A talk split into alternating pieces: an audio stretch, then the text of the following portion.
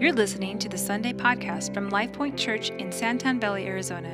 We hope you are encouraged by today's message. For more information, visit us online at lifepointaz.com. So, the cool thing about this message is uh, for those of you who are newer or were expecting Nathan, what'd you expect? Um, so, I'm Pastor Chad. I, am one of the pastors here at LifePoint. I'm, I, my main other job is I'm the high school pastor, which I absolutely positively love working with the teens, uh, and, and really can't impress on you guys enough if you feel called at all to do it. You're sitting there right now going, man, maybe I should do that. You're being called. So just come on and do it. It's a lot of fun.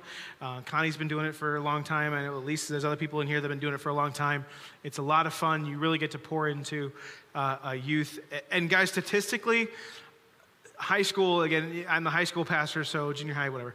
Um, but no, high school uh, is, is, the, is the point where we begin to have kids, youth deciding to have their relationship with Jesus be their relationship, not their parents, right? And it's a big, big deal because most statistics say that when they leave high school and go off to college, they turn their back on the church, which is, really, which is a really big deal. So, anyway, this morning, we're not talking about kids, we're talking about marriage and I haven't done it yet, so marriage. Sweet marriage. I told Blake and Nathan, because the three of us are doing the series together, that I was going to be the one to do that. And Nathan said, No, I'll do it. I was first. Um, so let's pray uh, so we can get our minds right. Oh, Father God, thank you so much for the institution of marriage. Thank you mostly for your son, Jesus that you sent to die for our sins. God, we, we, we gloss over John 3.16 so many times. Most of this country knows what it is, they've seen it, but they really just don't understand the impact that, that a father gave his son to die. You, you humbled yourself to come down to the level of your creation. God, we thank you for that. God, as always, make this message about you. Empty me of me so that ears, ears can hear what they need to hear and hearts are softened. Father, just, just pour out your spirit right now in this, in, this, in this place. In Jesus' name, amen. All right, so as you can expect, we're going to talk about marriage. So when we go into marriage, we all have expectations, right? Men have expectations, women have expectations, and I know this is going to be surprising, but a lot of times they're not the same. Um, so, but the question is we're going to start unpacking where do we get these expectations from? Now, it's Sunday. I'm a pastor. This is church. You can expect me to say we should get our expectations about marriage from the Bible. And you're right. we should. That's exactly where we should. But, me included, that's not always where we get our expectations for marriage.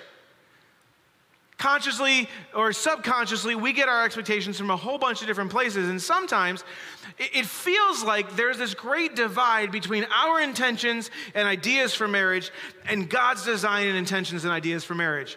It's like we're sitting on opposite sides of the Grand Canyon and there's no bridge in between us. And it's just, it seems like humankind has just made marriage into this kind of, eh, it's really not that big of a deal thing. But there is a bridge between God's design and our design, and God's ideas and our ideas. It's the Bible. Right? That is the bridge. God gave us direction.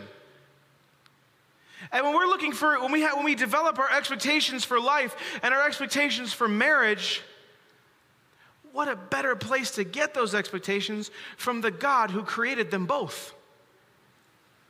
Right? It just makes sense. Why wouldn't we go? He made it. Why wouldn't we turn to Him to say, How do we do this? Too often, though, we get our expectations uh, about marriage from other places.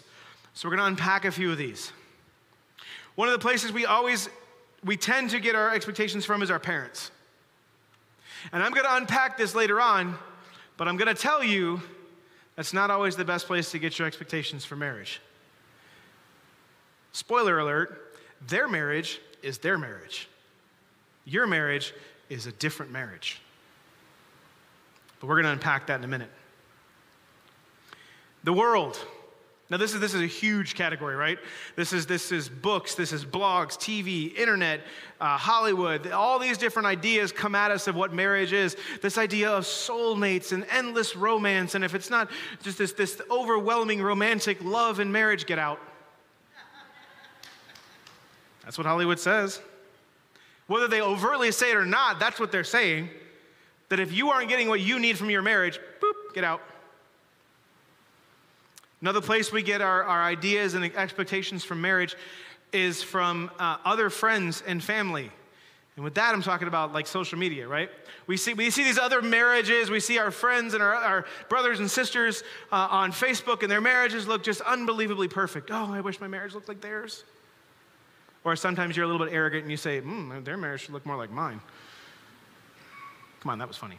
Um, but but no we should we do that. We, we and especially in the western cultures we absolutely positively love comparing ourselves to each other. That's we no.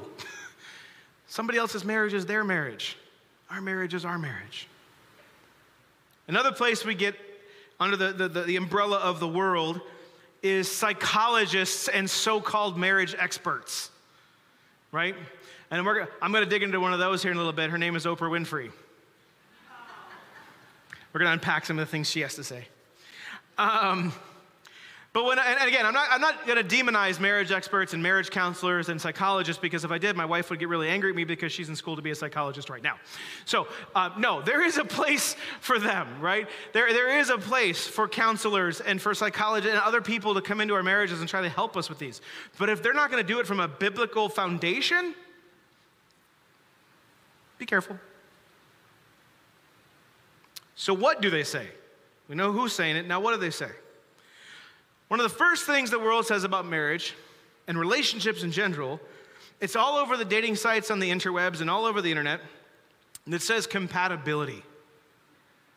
Right? They, they want to give us the impression that if we aren't fully compatible with our would be spouse or our current spouse, then if we're not able to live in perfect, beautiful harmony, E, harmony, with our spouses, or potential spouses that we are doomed to fail. No. In fact, it couldn't be anything more opposite. It's okay if we have different desires and different dreams, and God has a different call in our lives. That's okay. One of the things the world says is you deserve happiness. And if you're not happy in your marriage and you're not getting that happiness out of your marriage, get out. No. Happiness is a response to what is happening. Happiness is a response to what is happening around you. In Philippians 4, Paul talks about something that can lead to happiness, and it's contentment. That's the biggest coffee cup verses there are out of Philippians 4. I have learned the meaning of being content. And contentment can lead to happiness. Because happiness is a choice, it's not an entitlement. We're not entitled to be happy in our marriages just because we exist and we're married. That takes work. Right? The world says we have no control over our thoughts. Right? You can't control them. There's nothing you can do about it. But Tim Jennings says something, and I absolutely love what he says. You, what you believe has power over you and you have power over what you believe. If you believe that the day to day, mundane, routine life, getting up, drinking coffee, going to work, coming home, eating dinner, going to bed, getting up, drinking, if you believe that that right there, and my marriage, we just have nothing in common anymore, we just don't see eye to eye, we spend no time together, you know what, our marriage is just over. If you believe that and you constantly say that to yourself and that God can't redeem my marriage, it's a self fulfilling defeatist prophecy. You're going to defeat yourself from before you even get started.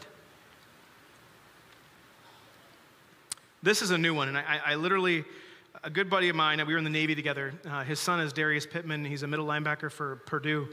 Uh, Damian Pittman and I were chit chatting. If you want to see it, we were arguing on Facebook. We were arguing. Because he posed this idea, and this is taking hold in some states, believe it or not. There's this new idea that the world says our marriages need to be flexible. And what they're doing is they're saying this idea is that marriage licenses will expire like every other license we get. Every three to five years, your license will expire and you have an option to renew it or not. You don't have to go through the messy pain of divorce. Every three to five years, it just expires. And if you want to renew it, renew it. If not, oh well. Now, I'm not a lawyer, but there's a whole lot of complications beyond that. But this idea is preposterous. I mean, right? If, if, I'm look, if I'm married and I'm looking down the road two years and I know I've got an easy out, why work at it? Why try to get through the hard times? What's the point? In fact, and coming from the world, this makes complete sense. The logical conclusion is why even get married to begin with? We can just live together. What's the harm in that? Every expectation that comes from the world about marriage, Nathan hit it last week, is based on self. What do I get? It's about me. Are they serving me? What am, what, is my marriage everything I think it should be? Is it my marriage everything I want it to be? It's me, it's me, it's me, it's me, it's me, it's me. That is an easy default uh, uh, mindset for humanity, right? That's the easiest for us. So, in my studies preparing for this sermon, I watched a lot of YouTube videos. I read a bunch of different sermons and papers. And uh, truthfully, if my wife didn't know what I was doing and she saw my Google search history or my YouTube search history, here's the things I searched the 12 signs it's time for a divorce. when you know you need a marriage counselor, uh, how to do divorce right? So those are the things I searched. And if my wife saw that and didn't know what I was doing, she'd probably be a little nervous and thinking that our marriage was going somewhere bad. But, um, but no, she knew what I was doing. Um, so I stumbled on this YouTube video uh, of Tony Robbins. Anybody know who Tony Robbins is? He's the self-help guru. Big, tall, strapping, good looking guy, rare, gruff voice. I can't do it. I'm not going to try. Um, but he's, he's talking to a guy in, in the audience, and he's one of his big convention things, and the guy's not from there. He's traveling. And the guy stands up and he's talking to Tony and, and, and he's asking for marriage advice. And he says to the Tony, you know, listen, um, I'm here. I don't want to go home. I've talked to my wife on the phone. I'm not sure that she wants me to come home anymore. I left. We have an unresolved fight that we just can't, we just can't get past it. Um, we're considering divorce. We have nothing in common anymore. Uh, he gets a ton of flack at home because he goes to work all day, long hours, gets home, and all he cares about doing at that point is relaxing and playing in his band. And his wife just doesn't understand that when he's playing his guitar, he feels like a god. Now, I don't get that. I tried to play guitar for like two weeks and said, nope, I'm done. Um, but this is that guy, this is his passion. His passion is to be in his band, and his wife just doesn't get it. She just wants to squash his passions. She's upset because he's gone all the time, obviously. So Tony starts walking him down this, this path of questioning. And what he gets to is, without even knowing it, Tony gives him biblical advice. Here's an idea Have you tried serving her instead of yourself? There's more to the video, and if you want to find it, go for it. What's really cool is they follow up with the couple six weeks later and then five years later. They're still married five years later, happier than ever. And he plays in his band twice a week and she's perfectly good with it. She actually goes to his performances because he made a decision consciously to begin to serve his wife instead of himself. So that brings us to Ephesians 5. Last week, Nathan unpacked the, the, the, probably the most famous verses on marriage, Ephesians 5 21 through 33. Ephesians is broken into two sections uh, chapters 1 through 3 and chapters 4 through 6. The two sections work in parallel. There's a, there's a therefore verse in between that it will read that bridges the two. 1 through 3 is Paul reminding the Ephesians about the gospel of Jesus, what it means uh, for their lives, what it meant for Jesus. Uh, that he's reminding them, right, in, in, in, chapters 1 through 3. And then in chapters 4 through 6, he's saying, How does this apply to your life? How do you fit the gospel in your life? How does it work? Nathan kind of opened it a little bit last week and talked about uh, the relationship, the, the hierarchy of relationship, right? God, marriage, family, work, etc. So before we dig into the, the, the same verses, I want to back it up. So the guys in the booth are awesome. They figured this out by third service, what I'm doing, because I've changed it. um, so we're going to start in chapter 4, verse 17. And I'm going to skip around a little bit, so just bear with me. So I tell you this and insist on it in the Lord that you must no longer live as Gentiles do in the futility of their thinking. It's almost as if God is saying through Paul, stop thinking like the world.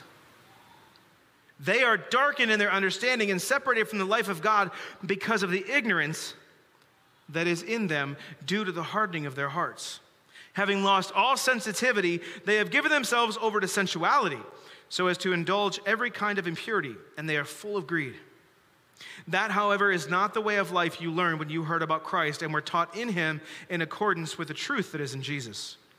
You were taught, with regard to your former way of life, to put off your old self, which is being corrupted by its deceitful desires, to be made new in the attitude of your minds, and to put on the new self, created to be like God in true righteousness and holiness. Therefore, there it is.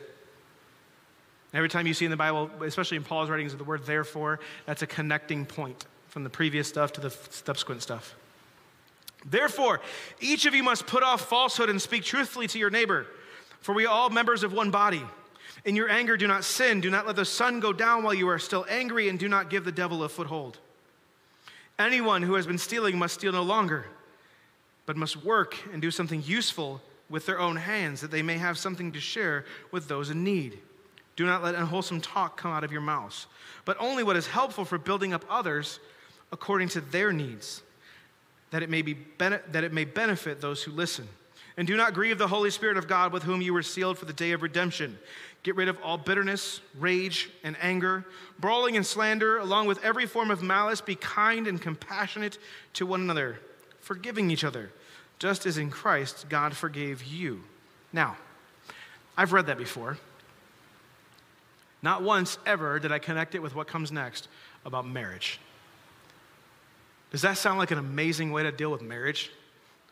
Put away anger, put away malice and deceit, put away all, treat each other like God. What? It's almost like Paul knew what he was doing. Verse 1, chapter 5.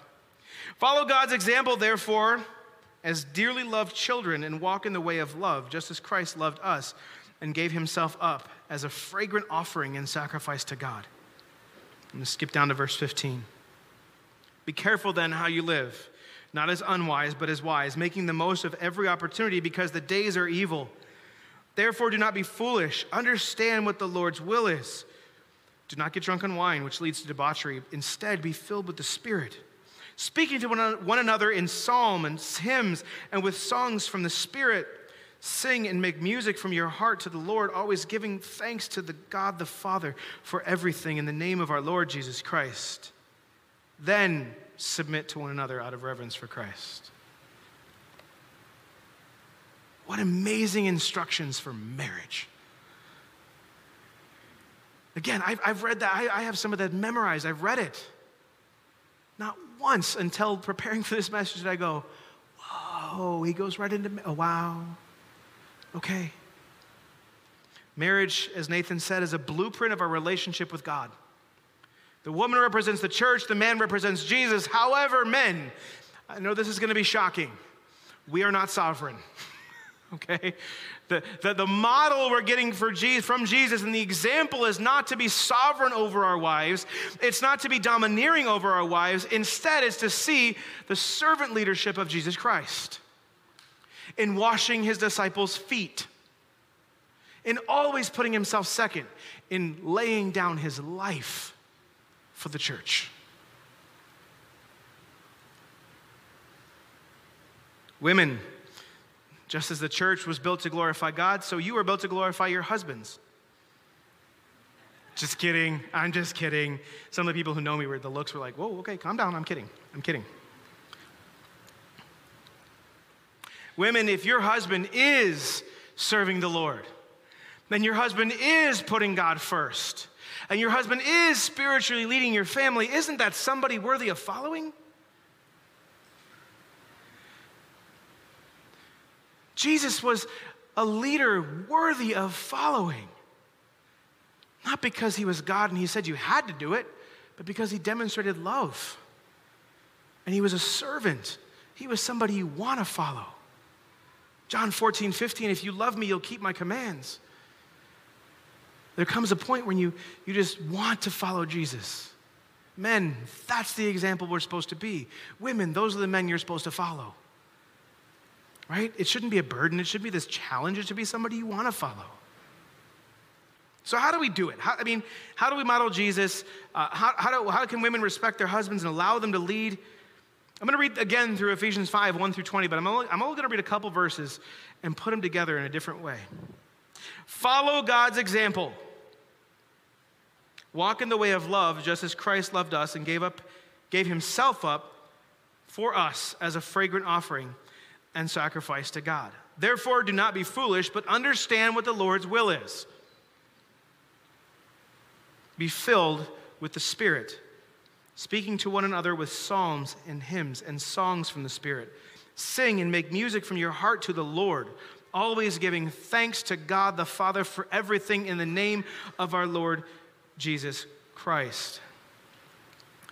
We have to first follow God in our lives. I've done premarital counseling and marriage counseling with a few couples, and um, I've, I've, explained it like this, and this is, I didn't invent this, I read it somewhere, I don't remember where. But if you think of marriage as this love triangle, right? You have Jesus at the apex of the triangle, and the husband and wife on either, in either corner. And as the husband and wife independently and individually grow in sanctification in their walk towards Jesus, what happens to the couple? They grow closer together. Guys, that's, that is step one. Be in your walk with Jesus. Get into His Word, understand His Word, love His Word. because that is how we grow. I mean, I've read a lot of John Grisham books, and I like them. I can kind of begin to understand where his thoughts go as he puts a new book out. Oh, I know what this one's going to be about. It's probably going to talk about this, and it's probably going to have that in it. I can do the same thing with Clive Cussler and Dirk Pitt. Love them. And when Matthew McConaughey finally, oh man, that was awesome. Anyway, um, the same thing happens with God's Word if we're in it, if we study it, if we love it, we begin to see the world how God sees the world. And, and thinking like Jesus, having Jesus' nature will become second nature. It won't be conscious thought, it'll just be who we become. That is being spirit filled. Tim Keller, in one of his marriage sermons, says this When you're filled with the Spirit, there's a spirit created unselfishness, a willingness to submit to and serve other people, to not be defensive, and to have a servant heart. That is the basis for any kind of healthy marriage. Notice he doesn't say good marriage, he says healthy marriage. There's no such thing as a perfect marriage, but we'll get there. The cool thing is to have a servant's heart at heart Keller, in all of his wisdom, breaks it down and gives us three examples and three practical ways within marriage that we can demonstrate a servant's heart. Number one, have the ability to hear criticism without being crushed. As husbands and wives, we have a unique, especially those of you who have been married in this room longer than I've been alive, um, we have a unique uh, uh, avenue into each other's lives right? And we absolutely can and should disciple one another. Absolutely. Men, if my wife didn't disciple me early in our marriage, I wouldn't be where I am right now, right? That's okay. Second, it's like the first, it's just the other side of the coin. The ability to give criticism without crushing. And again, this, this, is, this one hit me hard um, because early on in my marriage, I couldn't do that. Everything I said was hurtful and, and, and condemning, and it was just, I was not a nice guy, right?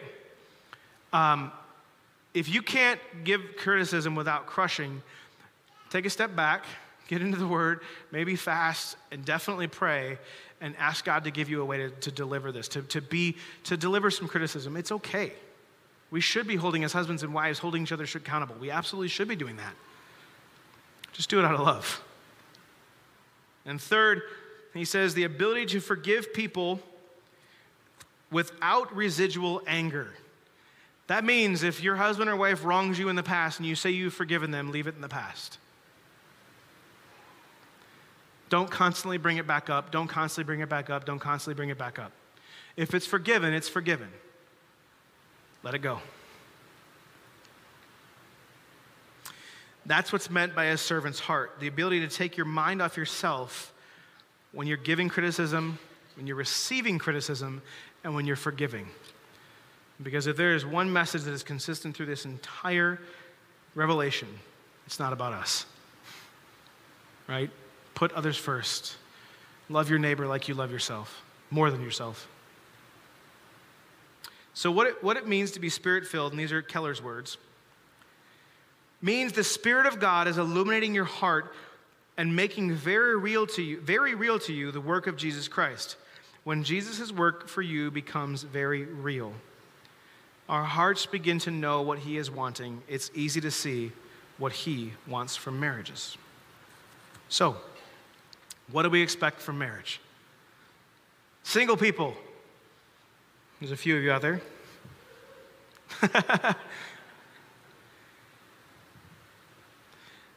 Matt Chandler's wife, Lauren Chandler, and Matt is the senior pastor of the Village Church in Dallas, Texas. Massive church. Awesome dude.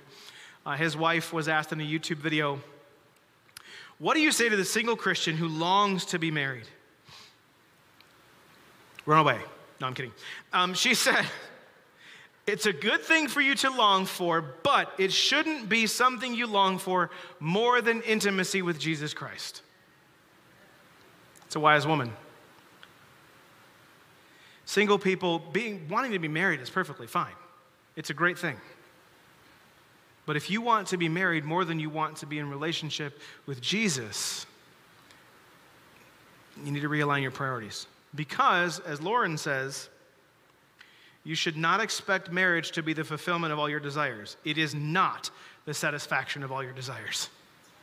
And those of us who are married are nodding our heads, right? Saying, You're right.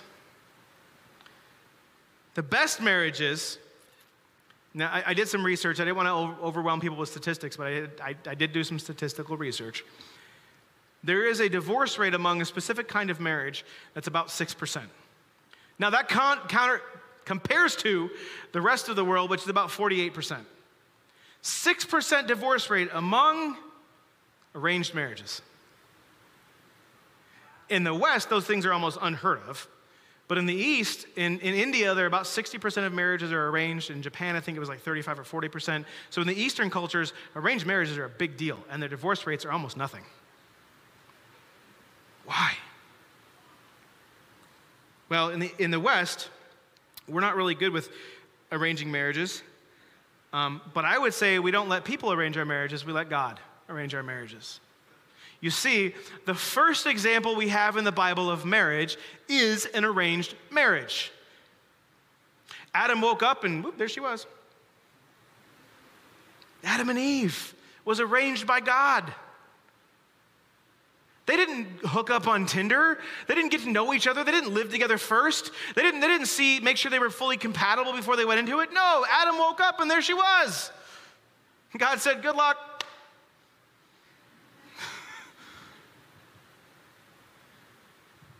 What I, the point I'm making is to have God arrange our marriages. My wife and I met December 31st of 1999. We were married March 7th. Now, her maturity in the faith was way higher than mine is at this point in our marriage. Um, but I knew deep down inside that God was putting us together. You know how I knew? I don't know. I just knew. No, and so did she. We were, we were in agreement that, that God was doing something because initially, immediately rather, our marriage went through some major trials. Again, I was not a nice guy.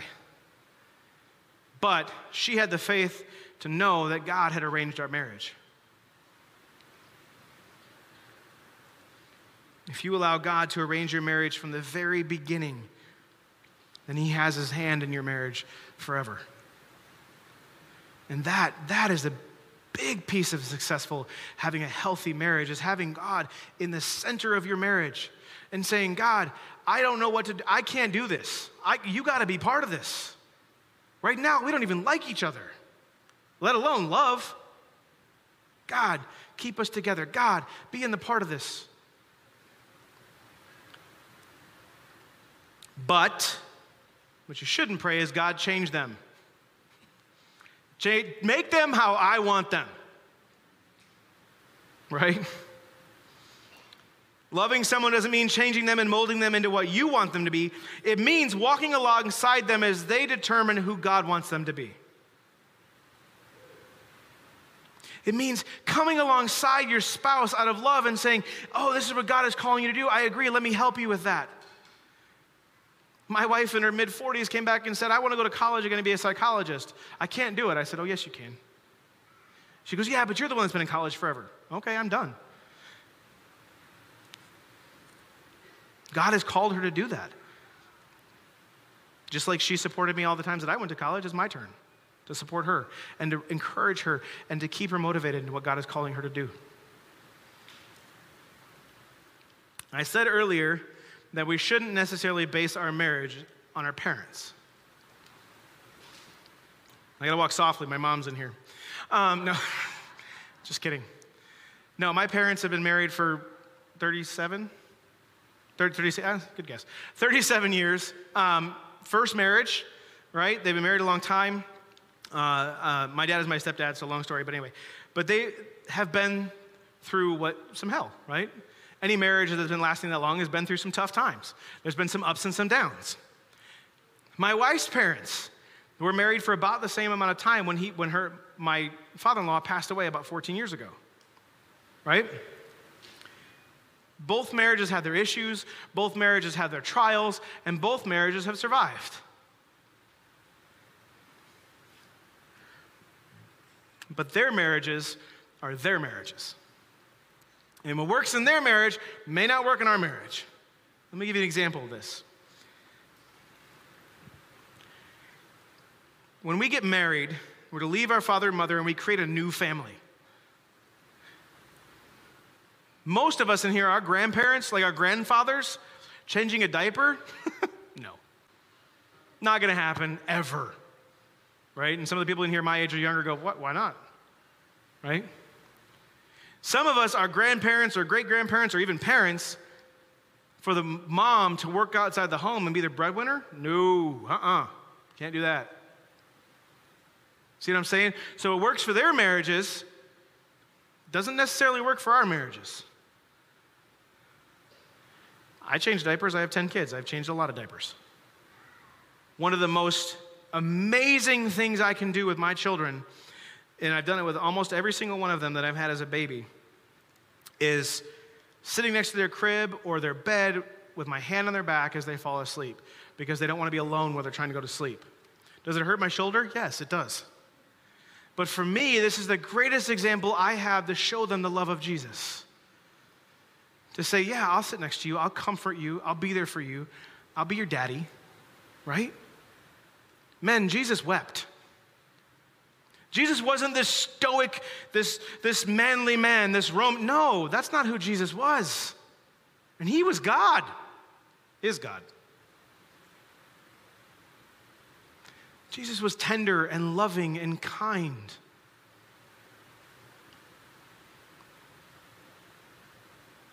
As far as women working out of the home and being the breadwinner, frankly, I can't wait till my wife is the breadwinner because uh, psychologists make more than pastors do. I'm just saying.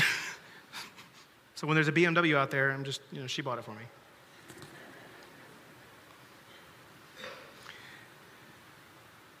Something we can expect out of marriage is we can expect sex. Right? Sex is this amazing thing that God gave us for within the institution of marriage that takes our relationships to a level of intimacy that is unparalleled in this world. It should be part of marriage, absolutely. Paul is talking about um, speaking to one another with psalms and hymns and from songs from the Spirit. Perhaps, just maybe, he's talking about the Song of Songs. If you've read the book, if you haven't, you people need to read your Bibles. Right? The Song of Songs is, a, is this amazing, written by Solomon, this amazing romantic and a little PG 13 uh, a song to someone he loves.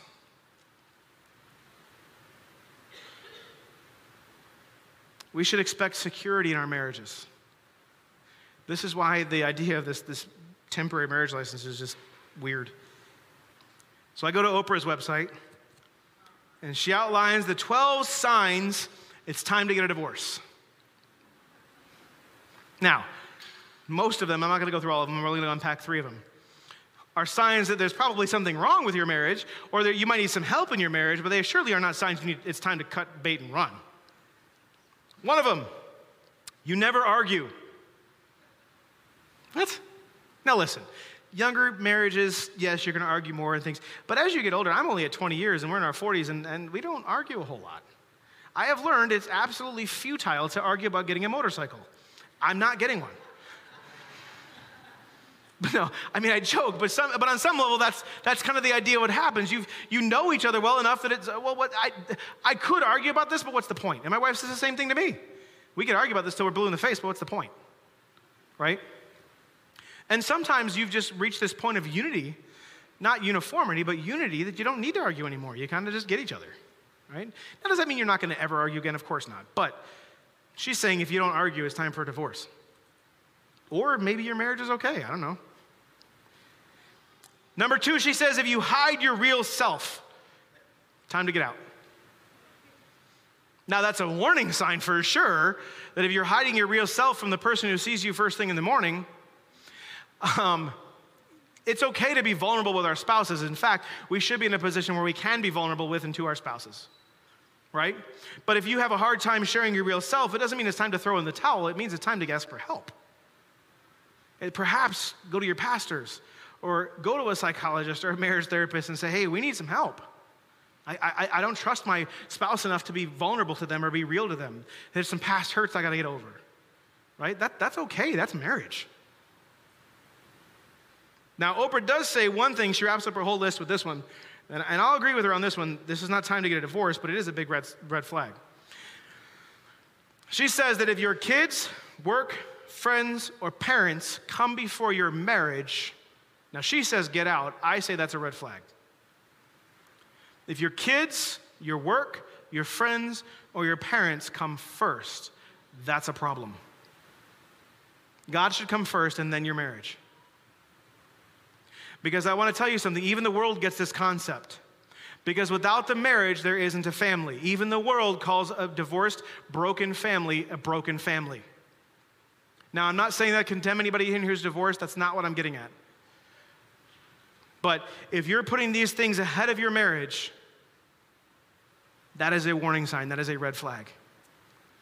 If the bond in your marriage is weak, sometimes for some people it's easier, especially if you have older children, to turn to your children and try to get that, that, that bond with your child because it's easier than repairing or working on the weak bond between you and your spouse. Well, here, here's a secret we're their parents, not their partners. Our partners are our partners. We're their parents, not their partners. And frankly, it's not fair to put that burden on them. They're kids. Right? For the love of God, they can't put good thoughts together until like 25, right? You want to, no. It's not fair to them. That's not their job. That's not their role, right? If you have a parent overly involved in your marriage, this is a huge warning sign. We are to leave our fathers and mothers and cleave to one another. If you have a parent who knows each and every little detail about every day of your life in your marriage, that's a problem. That means you haven't left. Now, guys, I'm not saying cut ties with your parents, that's silly. But what I'm saying is, if, if you're turning to your parent for every single positive little thing in your marriage, you haven't left. One of the biggest pieces of success with my marriage is that my wife and I do not tell our parents bad things about each other. And the, the big part of our marriage, when I was a less than nice guy, my wife did not pick up the phone and call her mom or her dad and complain about me, and vice versa. And here's why I'm a dad. If somebody calls me and says that they're hurting my daughter, I don't care who it is. I'm not happy. I'm going to see that person in a very different light. When my wife was having issues with me and vice versa, she would pick up the phone and call our pastor's wife. There's a good sounding board. Other women in the church who are senior to you in faith and in age and in marriage, that's a good person to call.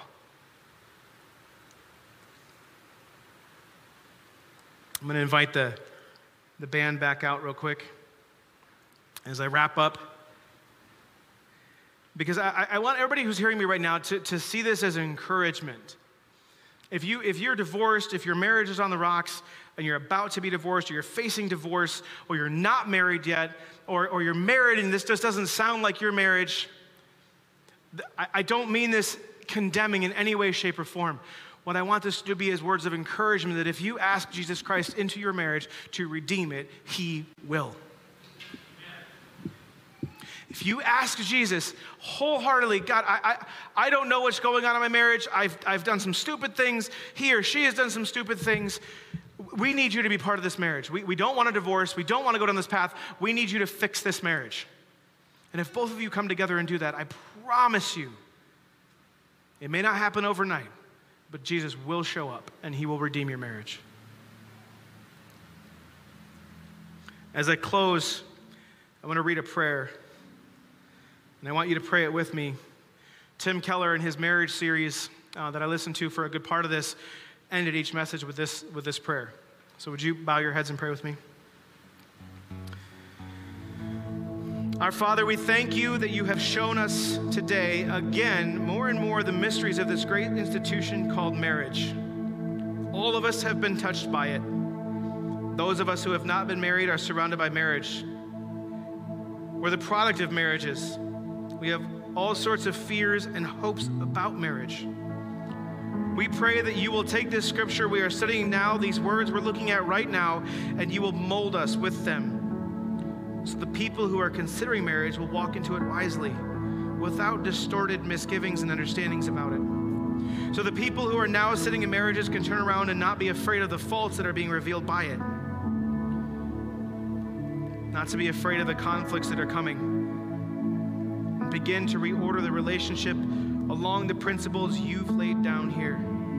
Father, transform us, change us, and make us more like your Son Teach us more of your salvation as we continue to study these words with the, about this greatest of all institutions, marriage. We thank you most of all that through Jesus Christ, we've been married to you and we are part of your family.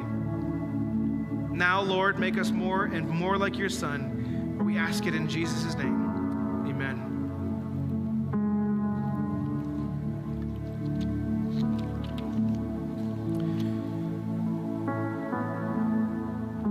Life Point Church, we celebrate communion every Sunday. As a reminder, it's, it's one of the two ordinances given to us in Scripture baptism and communion to remind us of, of what Jesus did for us and who Jesus is and what his sacrifice really, really meant. The only requirement we have at Life Point Church, if you want to partake in communion with us, is that you have a relationship with Jesus Christ and you have called on him as your Lord and Savior. And if you're in here right now and you have not called on Jesus as your Lord and Savior, and you want to, I would encourage you to step up and come talk to one of our prayer partners. Find me after church, or one of our elders, or other pastors. We are overjoyed to pray with you and introduce you to Jesus. And right now, if you're in here and your marriage is struggling, want to encourage you before you receive communion to get on your knees and ask Jesus to join you in marriage, to come alongside you and your spouse in marriage and carry your marriage. Give him the burden. He can handle it, I promise. So this time, would you would you rise? There's three stations in the front. There's three stations in the back. If you want to gather the elements, and we'll come back together in prayer.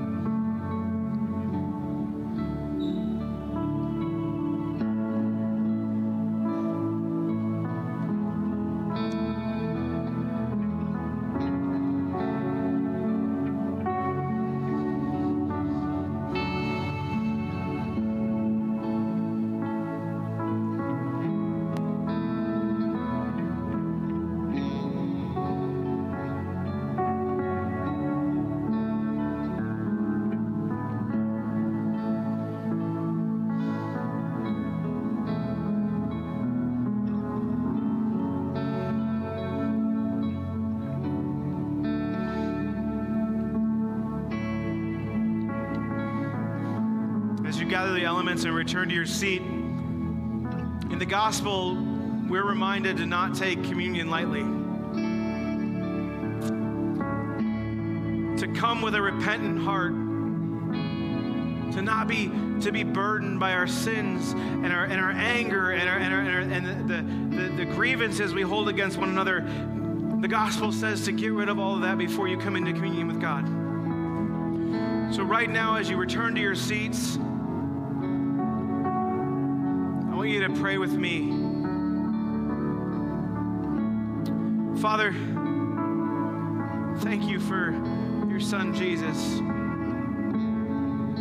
God, I repent right now of any transgression against you I've committed. Whatever it is, known, unknown, I, God, I, I am sorry for falling short.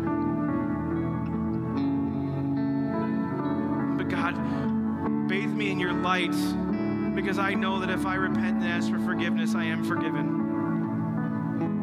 Your word is true. Thank you, God.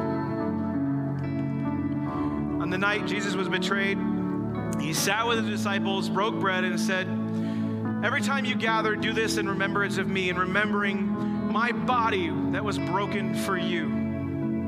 Would you join me?